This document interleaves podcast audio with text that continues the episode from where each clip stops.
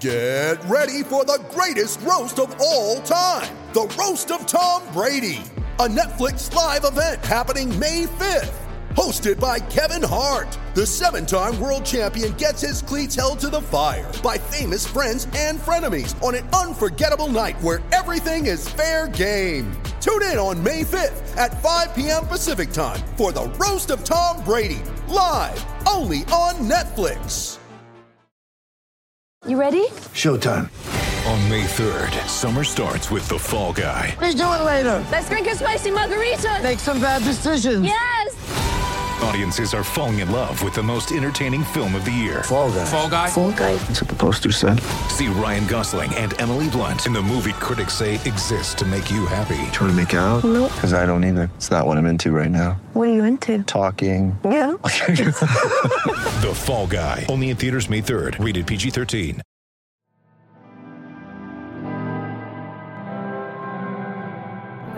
Mic check, mic check, mic check, mic check. What's going on, everyone? This is Jason Jones, and I'm back with your latest edition of the Ruler of the Court podcast brought to you by the Basketball Podcast Network. I am the ruler of this court, if you might say, Jason Jones of The Athletic, bringing you some Kings talk, some hip hop talk, and whatever else might come to mind. Uh, my I'm calling her my sometimes co-host, my girlfriend Mika. She's not with me this time, this go around, but I hope you guys will stick around anyway and enjoy some of the discussion about what's going on with the Kings, what's going on in the not, not even in the current music world all the time, just some music talk and whatever you know, whatever else comes to mind. So let's not delay. Let's jump right into this. Let's jump into the ugly of the situation.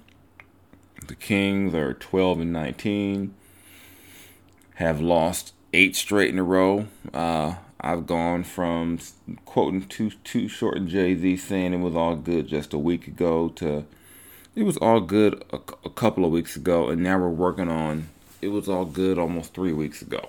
Yeah, Kings uh, to drop eight straight last loss was Tuesday to Brooklyn, and that in itself isn't bad, but the Kings aren't probably aren't going to beat Brooklyn unless Brooklyn plays a bad game, and Brooklyn didn't. But eight straight losses, eight straight losses again, eight straight losses has the Kings sinking in the standings oddly enough, they're still not out of it, so to speak, in the um, race for the play-in game, and there's or play-in tournament. There's plenty of time to to get back in that mix. But let's look at this eight game losing streak first off and examine exactly kind of just to me each loss in this streak has been a little different in some way and but they all they all expose a similar thing they expose a lack of depth in that this is a roster not built to to really you know overcome injuries just because you don't have the depth and you don't have the uh, if you're not going to have the depth you better have a superstar to carry you. And kings don't have a superstar right now. They hope De'Aaron Fox becomes a superstar, but at the moment he's not. And you'd be asking a lot of De'Aaron to carry this team, especially as, as it is right now with, with the injury situation. So, well, let's let's take a a trip down memory lane and look at what's happened to the Kings since they beat the uh, Clippers 113-110 on February 7th to improve to 12 and 11 and get above 500. Uh, next game was February 9th. Uh, uh, Philadelphia 76ers, King lose 119 111. That's the game where Marvin Bagley, you know, did his best trying to go against Joel Embiid for stretches. But what did that game also expose? It exposed just the sheer lack of physical size of this this team. You know, Philly was bigger, stronger pretty much at every position. You know, as after the game, Luke Walton said, their point guard, you know, Ben Simmons, this is as big as the King center, Richaun Holmes. And one of the shortcomings of this roster is just that outside of Hassan Whiteside, you don't have a lot of just strength, big guys. You know, the only other guy that you could probably fall into that category in the rotation is Harrison Barnes. Maybe Daquan Jeffries eventually makes that list as well, but this is not a big, strong team by any stretch. And Philadelphia, they reminded uh, reminded everyone if you did, if you if you forgot that that yeah, this team needs to you know eventually whether weight room you know roster changes they need to get stronger be more physical next game we go to uh, a 123 112 loss to Orlando. That's the game where Nikola Vucevic just goes off for 42, 17 to 22 shooting. What did we learn about this team there? It's the, it's that this is still a team that defensively does not always bring the necessary focus from the start of the game, and it and it'll come back to hurt them. This is a game where Kings let Nikola Vucevic just kind of get going with no with no pressure on him, and before you know it, he's just destroying them, and they can't stop him. You know, this is the one thing the Kings have to learn is that at some point you got to make it tough on guys to make shots. You know, yes, there's going the league is driven towards offense. You know, great players are going to do great things, but you know, you can't, you know, something's got to change in the mindset to where you don't come out, you come out and at the very least, it should be common sense. You make it tougher. You make, you try to at least frustrate the other team's best player. This was a game where the Kings let the other team's best player just have his way, and it was too late. You weren't going to calm that fire with the way he was going. Was also to give my believe, no, De'Aaron Fox missed this game due to injury. But yeah, still can't have that. Okay, then we've got the 124 110 loss to the Memphis Grizzlies. That was loss number three. That was the um, a game where just the the effort so was just baffling because it was kind of like, what are you guys doing? You know, similar to, in my opinion to the Orlando game, but it was also a game where we were again were reminded uh, you know, the physicality, you know, is going to hurt you. And, you know, Jonas Valanciunas, never mind the dirty play, the cheap shot on Chimezie Metu, just that bit, teeth too big, too strong for them. And just uh, game plan discipline, you know.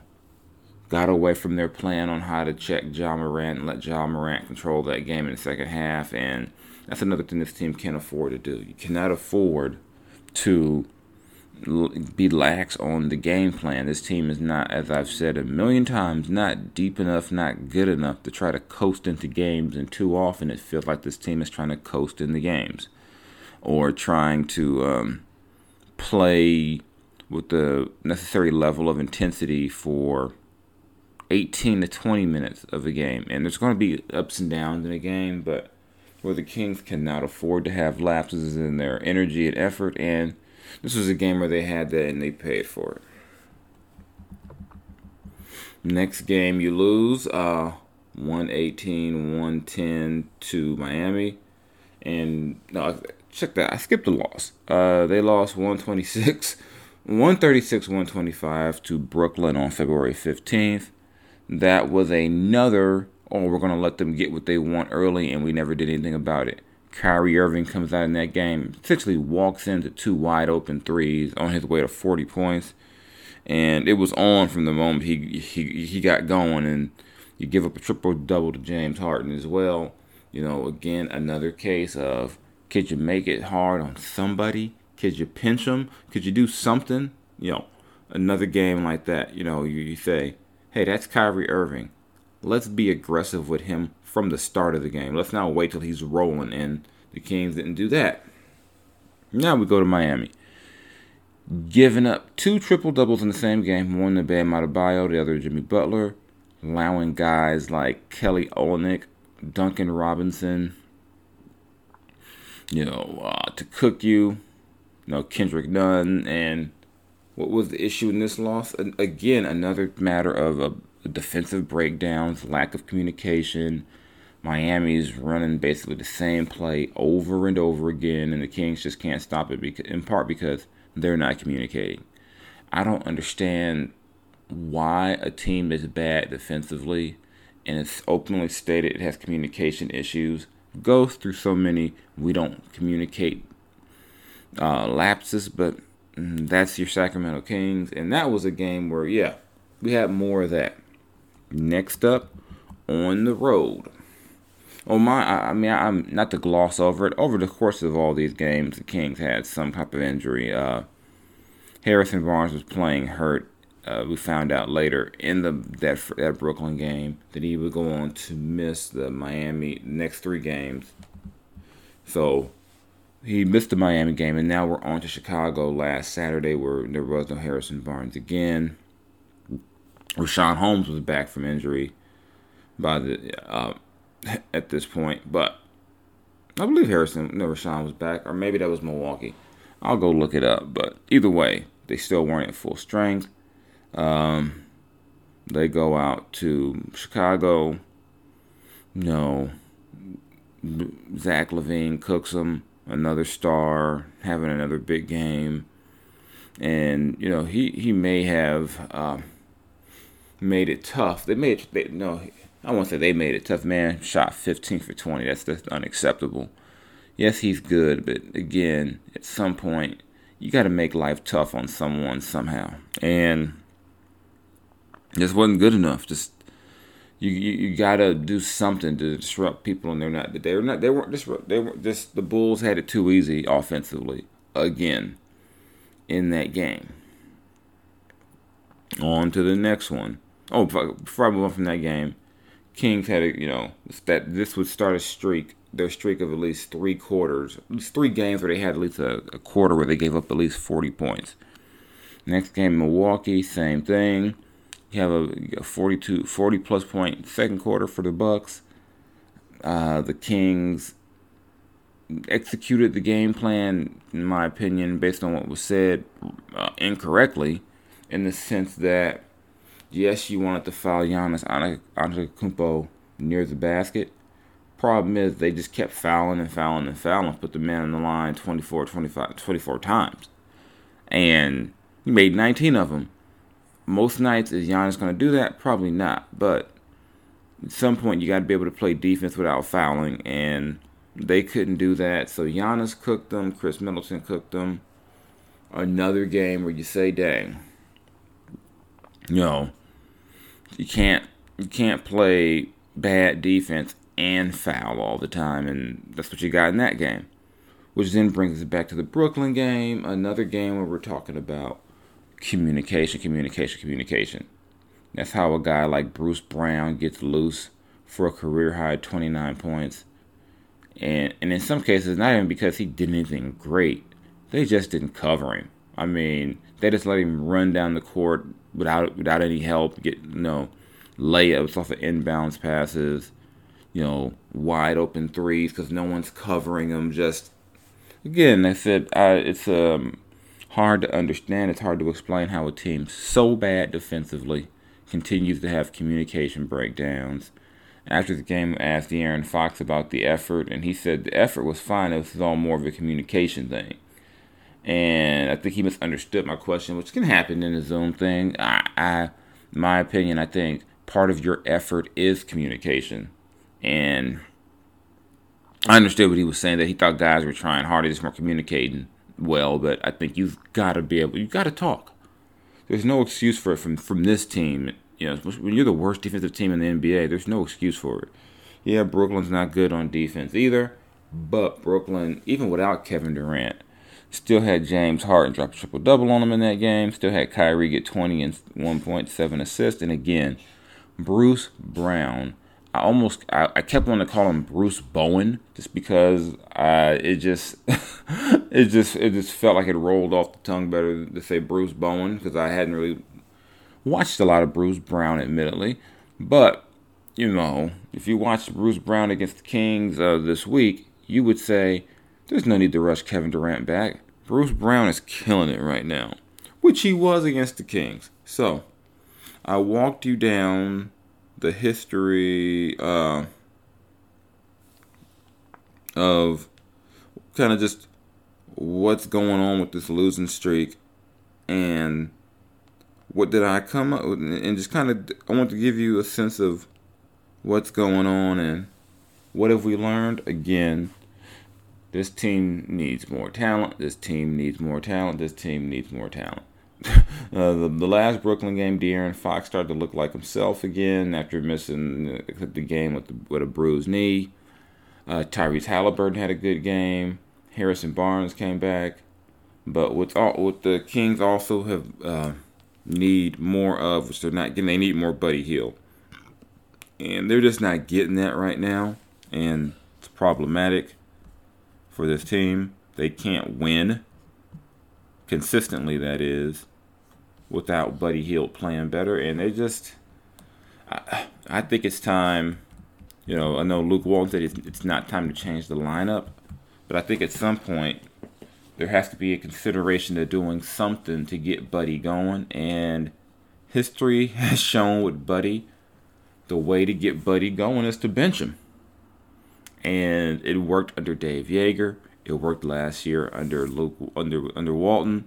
So maybe it's maybe we're getting to a point where it's close. It's close to the point where the Kings say, you know what, we got to try something to shake this up. Uh, Luke doesn't want to.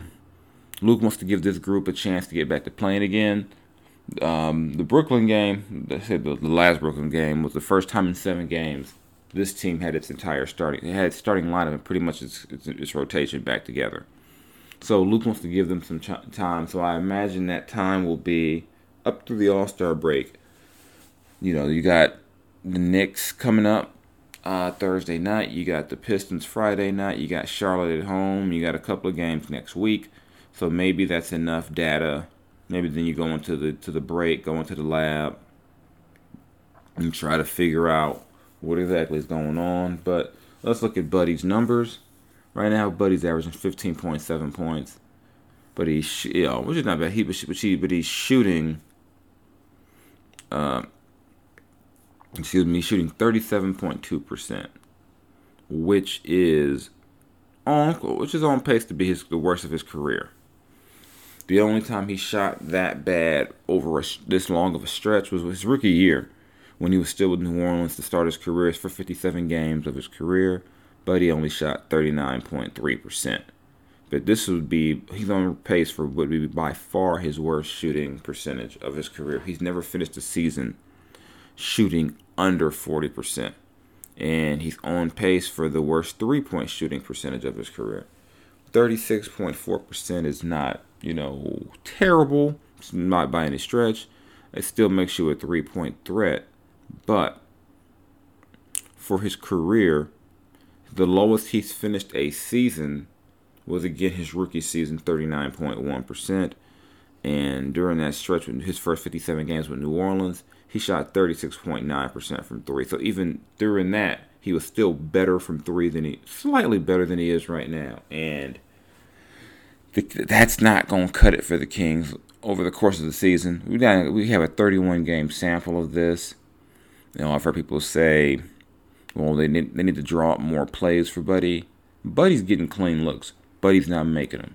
You know, could they draw up more stuff for him? Of course they could, but let's not push this idea that the coaching staff is not getting Buddy looks or not trying to get Buddy looks. Buddy just got to make some of these shots. And he's had good looks that just haven't gone in, and it's happened repeatedly. And if you look at this team and where they're not optimally clicking, even when they were playing their best, Buddy wasn't playing his best. And it's something that they got to figure out. And I would, you know, you know, I think it, I would consider moving him to the second unit. I think the question is who would you replace him with? And I'll throw this idea: if you go with that move, a lot of folks are to say, you know, you got to start Tyrese Halliburton. I wouldn't do that. I would start Daquan Jeffries. Let me explain why. Uh, um, if you're gonna make that move, you got to put someone in who gives you something that you, you know you can count on, and Daquan's going to give you that defense, that physical, that physical approach you need to start the game defensively, and he's a, he's improved. He at least in his early stint back from his ankle injury, the grade three ankle sprain, he's shown he can make the outside shot so you're not going to you know, destroy your spacing. Like I said, it gives you physicality. You know, it gives you another defender out there with Harrison, makes you more switchable defensively, and then you can bring Buddy in with Tyrese Halliburton together, and you know you're pairing Buddy with a playmaker generally all the time, which is what Buddy needs. He needs to be paired with a playmaker, which is why I wouldn't necessarily agree that you start Tyrese over Buddy, because then you, you, you, yeah, you could always, you know, sit one point guard and then bring him in. But I like the idea of keeping him aligned with a playmaker. And if you keep him aligned with uh, Tyrese, and then you say you bring in Buddy Tyrese and Cory Joseph at the same time, at some point, you know, now you're not bringing in a guy who you know you're you're not asking Buddy to go out there and now create his own offense the second unit. You've got a guy like Tyrese who's a creator with him. So after an eight game losing streak and maybe a few more games, if you're going to make a move, I would consider that. That that that would be my consideration. But no one asked me. Luke Walton hasn't called and asked my opinion on what to do, and I haven't seen a lot of folks talk about the idea of starting Daquan. I'm sure it's out there on the internet somewhere, but I think if you're going to make a move, that's the move you make. So, again, that's the that's what I've learned about the Kings on this eight game losing streak, and that's what I would do if I'm going to make any type of move to the starting lineup. I understand why the coaches don't want to do that just yet. Let's see if you can give this group that did win seven of eight before this losing streak a chance to get it right, but if you're going to tinker with things, that would be my suggestion. So, oh yeah, I've got to, before we move on to music, the Kings are going to be without Hassan Whiteside for a little bit. Uh, health and safety protocols. No, I don't know what you could have done on the road when you're supposed to be pretty much secluded to expose yourself. Who knows what happened? You know, maybe he, I don't know. You know, maybe we'll get some more clarity from Luke Walton on Thursday before they play, but that's unfortunate for them because now your only physical presence is gone, or your most physical presence. You know, at the five is gone, and you really don't, your two centers are now Marvin and uh, you know you start Richaun and Marvin's your other center. Maybe you go small sometimes and use Harrison there again, but the Knicks aren't going to have Mitchell Robinson and and that so maybe that helps the Kings in that that regard. But yeah, then you go to Detroit. Uh, Mason Plumlee is is their starting center. Maybe you can get by, but yeah, it's just not a good. Yeah, hope they get that thing sorted out, and then that's okay. Once Hassan's back, they can start them. They'll just feed more into the Hassan to the Lakers at some point. Rumors because the Lakers need some help and according to reports, they'd like Hassan if he were to become available. But I don't think the Kings at this point are near a buyout with Hassan phase. I don't think they can wave the white flag on the season just yet. Just wouldn't be a good look for this roster, this locker room. A group you're telling you're trying to change the culture if you throw in the towel already on the season when you've got more than half of it to go. So, let's move on. Uh, let's talk a little music. Let's start with uh, the Kings are in New York, got me once again thinking about the Kings of New York, the Kings of New York hip hop. Who are your favorite New York MCs? Is there a current king of hip hop in New York right now? Is it just Jay Z until further notice? And that's where I lean. I just think, like I said, uh, that verse he just dropped on this is what it feels like with a Nipsey and Judas and the Black Messiah soundtrack. Just reminded everyone that yeah, Jay does this thing, and he does it damn well. And no one's touching him. I still think it's cool you gotta do 51 years old, dropping some of the hottest stuff, you know, out there. I get the idea that people will say, you know what, where's the next generation? What's coming up? But you know, you got to, you know, give props to the man. The man's killing it still. And if there's going to be a king of New York, you know, I know that everyone, you know, that probably would have been Biggie. Biggie was going would, have had that crown had he not been lost tragically in '97. But it's got me thinking. You know, if Jay Z's the king, who else is just part of that royalty of New York hip hop? And I went through some names, some of my favorites. I'll I would love to hear what you have to say. You know, you know, shoot me a message on IG, on you know, on Twitter. You know, Mr. Jones LBC on Instagram. Mr. Uh, no, sorry, Mr. Yeah, Mr. Jones LBC on Instagram. Mr. underscore Jason Jones on Twitter. You know, and kind of I, I kind of call it the royal court of New York hip hop. I said, you know, Nas, you got to have Public Enemy, you got to have Wu Tang in there, you got to have Big Daddy Kane, you got to have Rakim, you got to have Run DMC, LL Cool J, you got to have Cam'ron up in there, Just probably all the Dipset. You got to have uh, of the younger generation, you got to have Dave East up there. Uh, you know, you, uh, no, excuse me. Should have probably had some water before I started talking, but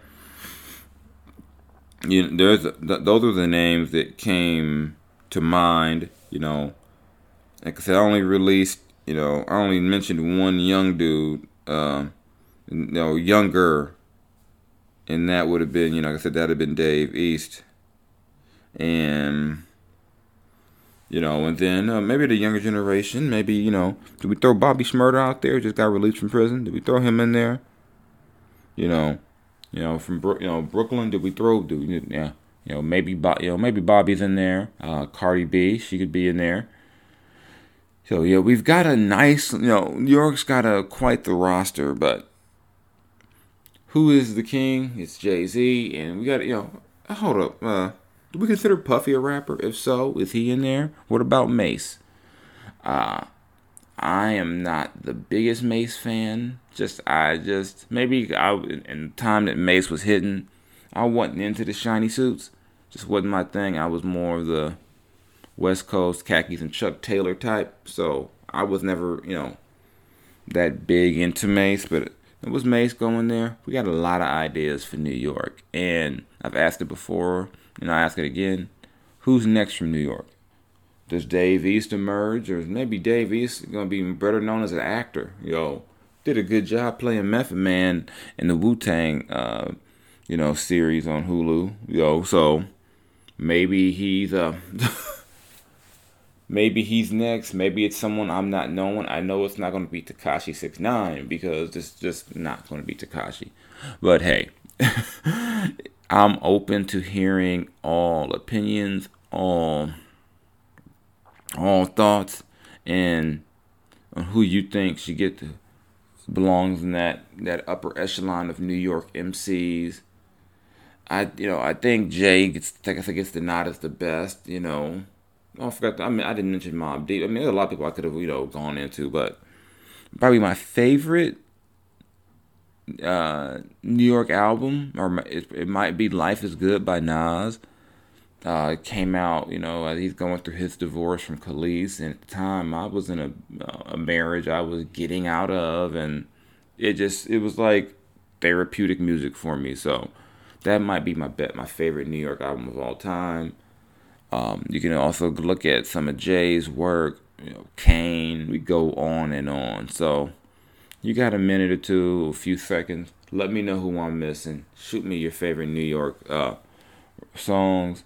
And my, my what's my favorite New York song before we move on? Uh, it's not even uh, from a New York rapper. It's a Dogg Pound New York, New York. Not trying to start no beef. Calm down. But it's my favorite song about New York, especially when you know that the fact that that song was not put together by a um, as a as a diss. It it evolved into what it became, but that song was not supposed to be a diss of New York.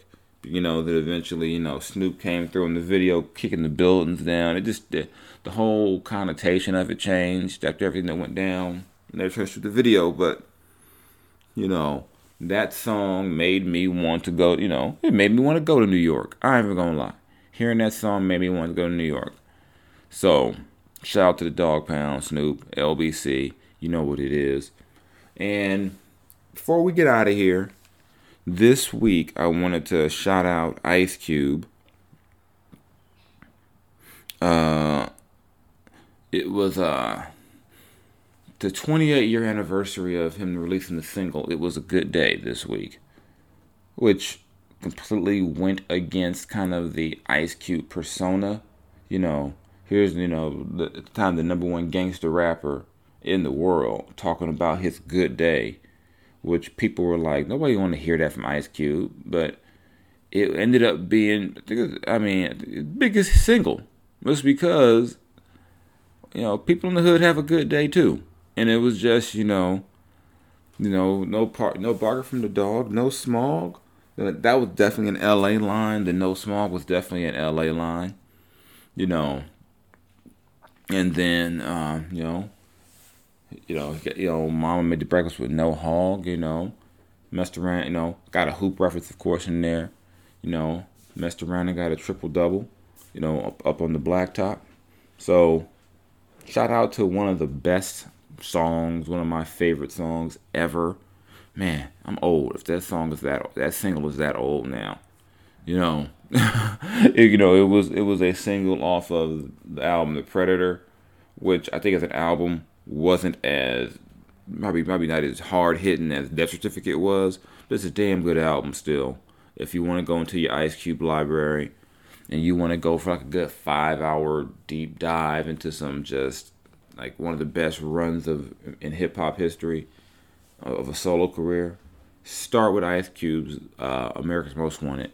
Go to Kill at Will, get the Death Certificate, get to the Predator, get to Lethal Injection one of the best runs in hip hop history. I'll stand by that. So, again, I'm going to go ahead and uh, get up out of here. I've kept y'all long enough. Thank you for sticking around. Plus, my kids are going to start stirring soon. You might hear them in the background. So, again, this is uh, Jason Jones of The Athletic, uh, brought to you by the Basketball Podcast Network. This is the Ruler of the Court podcast. I am that ruler. Y'all be safe out there. Y'all be good. And I'll catch you next time. I'm gone.